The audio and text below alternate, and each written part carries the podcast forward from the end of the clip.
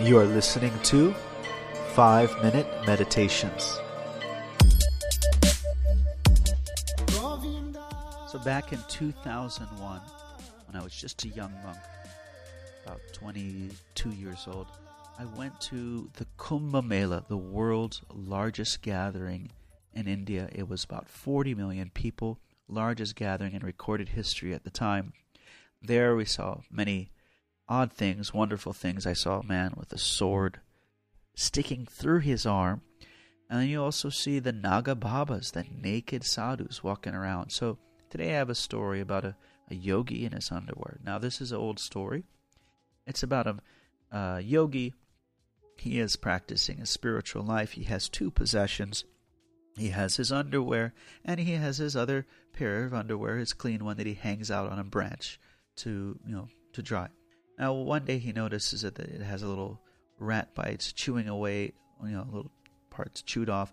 And then one day it just disappears. So Yogi thinks, you know what I need? I need to get a cat. And the cat just kind of bothers him after time. It's just meowing, meowing, meowing. So he needs, okay, cat needs some milk. So I need to get a cow. Got a cow.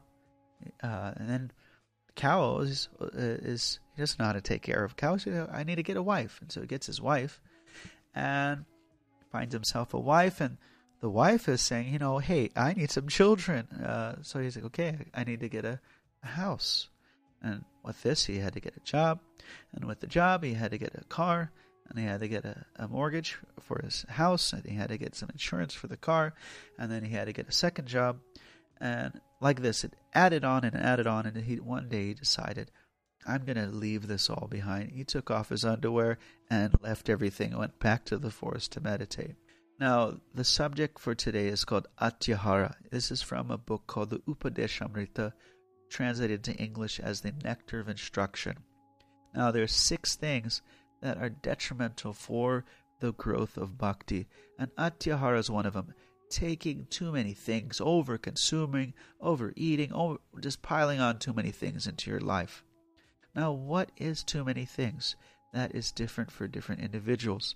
As it is stated in the Srimad Bhagavatam 11th canto 21:17 it describes that what is suitable for one person may be completely unsuitable for another person. For example a young monk hanging around late at night chatting with the girls holding hands maybe kissing a girl. That's completely inappropriate for his status of life it's an insult to the monasticism but for a young man who is married it is not an insult. That is that's actually a religious, spiritual institution that is encouraged. So materialism is when you see something with the eye of it is mine to exploit. I'll give an example. For example, if you find a wallet on the ground, you can have a very renounced look. Now, this is, we would say, not a true renunciation, a false renunciation, where you just walk past the wallet and you say, I don't want to get involved with that. That is too much drama.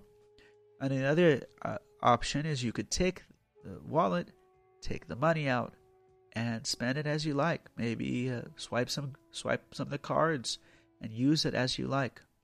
Third option. This is where we get into this kind of uh, spiritual option is when you give it back to whom it belongs to. So the Spiritualist, the yogi, is that person who sees that everything has its connection with the divine. There is a God, and when I use things in His service, then it becomes sanctified. Then it becomes spiritualized. So you don't give up your guitar and throw it in the trash. You learn how to sing songs for God, kirtan. So we don't want to become too distracted with renouncing things and too into enjoying things. We want to make the main thing is to make the main thing the main thing, and that is devotion. And with our devotion, we may use our intelligence and say, okay, am I, you know, consuming too much? Um, and that way we can progress in our spiritual life. Om Tat Sat. Thanks a lot. Hare Krishna.